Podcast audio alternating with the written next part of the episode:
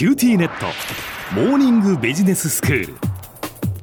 今日の講師は九州大学ビジネススクールで産学連携マネジメントがご専門の高田恵先生です。よろしくお願いします。はいよろしくお願いします先生昨日は九州大学ビジネススクール、まあ、QBS と、えー、九州大学の芸術工学部それから QREC ロバート・ファン・アントレプレナーシップセンターですね。ここがまあ相互にその連携して新しい教育をしていこうっていうでその中で DBEX というその特別な修了証を授与するデザインとビジネスとアントレプレナーシップと相互にこう深めていこうっていうなんかそういうプログラムがスタートしたというお話でしたね。はい、そうなんです。デザインっていうのは、まあ、イノベーションの意味を深める。なぜそのイノベーションが人間にとって大事なのかっていう、どうなったらいいのかっていうその意味を深めるっていうのでとっても重要だと、はい、それからビジネスっていうのはイノベーションに実現性と継続性を与える、うん、それからアントレプレナーシップっていうのは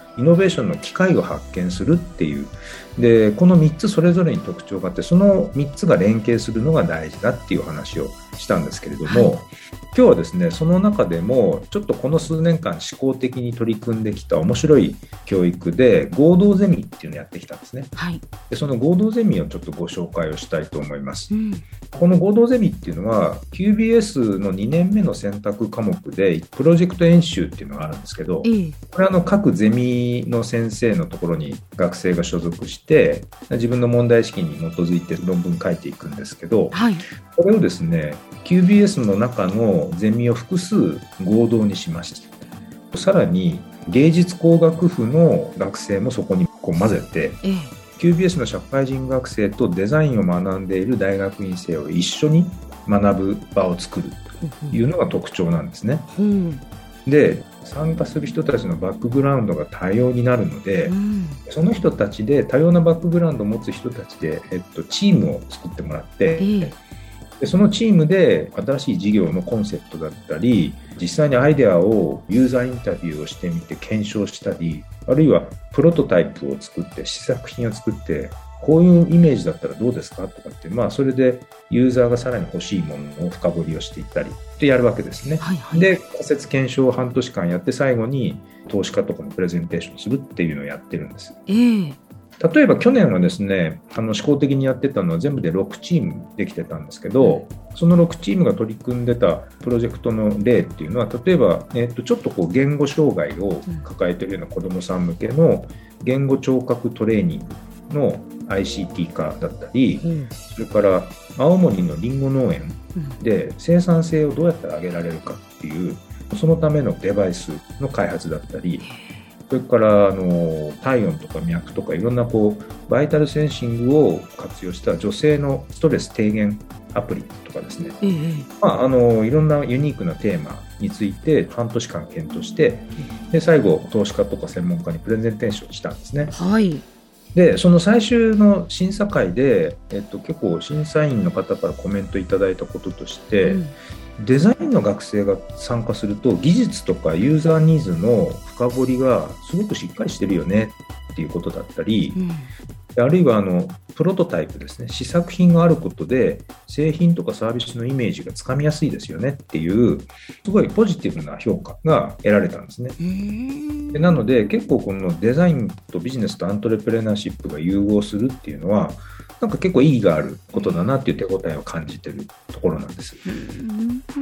で今年の4月から正式にスタートしてまた規模を拡大してやってるんですけど、ええ、今年はですねちょっとメインテーマ大きなのを作って、はい、それは何かっていうと Web3.0 時代のソサエタルデザインとビジネスっていうのを共通テーマにして、うん、まあ、今あのインターネット上のメタバースとかねいろんなこうものが話題になってますけどそういうので我々の社会はどうなるんだろうか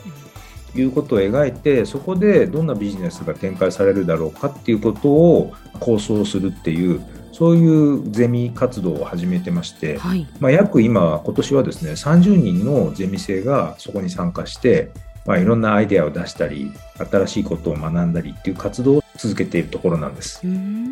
今後さらにやっていきたいのはこのデザインとビジネスとアントレプレナーシップの融合っていうのは他の分野にも影響ポジティブにあるだろうなと思ってるんですよ。ええ、で例えばお医者さんだったり医療の現場でもっとこうこういう形で例えば手術の道具だったりとかあの患者さんの健康を守るための仕組みだとかっていうのは、もっとデザインとかビジネスとかアントレプレナーシップっていう切り口から、あの今までないものっていうのは発見して提案できるんじゃないかなというふうに思っていたり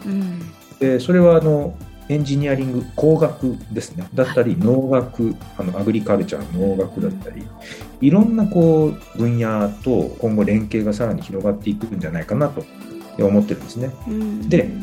今やですね一つの領域だけでは社会の課題を解決できない時代になってるんですよ。あそう思います。いろんなね専門の分野は必要なんですけれどもそれをうまく組み合わせてうんで最終的な解決のアイデアとか、うんそのための製品とかサービスを作るっていうえことが今とても大事になってるんですね。えうんでその DBEX っていうのはその一番のこう真ん中のコアの部分えをえ作ってやろうじゃないかと。そうなんですね。いや非常に面白い取り組みですね。デザインとかアントレプレナーシップをこうビジネススクールに取り組むっていうのは世界的にも今結構トレンドになっているようなんですね。ええええ QBS いち早くそういうことに取り組み始めていましてですねはい。あのちょうど QBS も6月12日の日曜日の16時からうん博多駅の会議室で大学説明会をやるんですねはい。博多の街中で遊んだ方で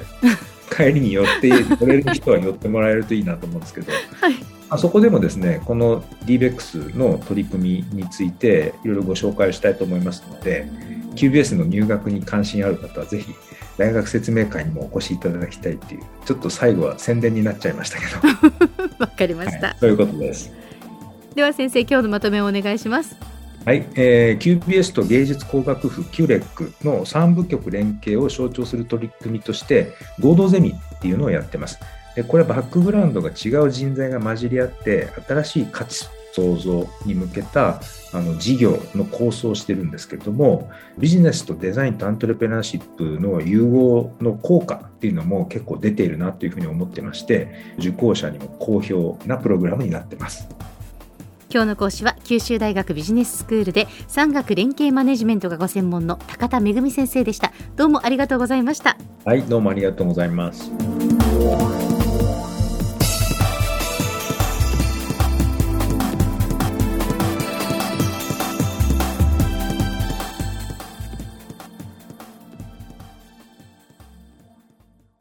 QT ネットビビックにしてから毎日必ず実家の父と母からビデオ電話がかかってくる元気？で毎日だからそう変わんないよ。痩せたか？で毎日だからそんなに変わってないって。早く子離れしてくれ。温かさとつながっている。九州のネットはビビック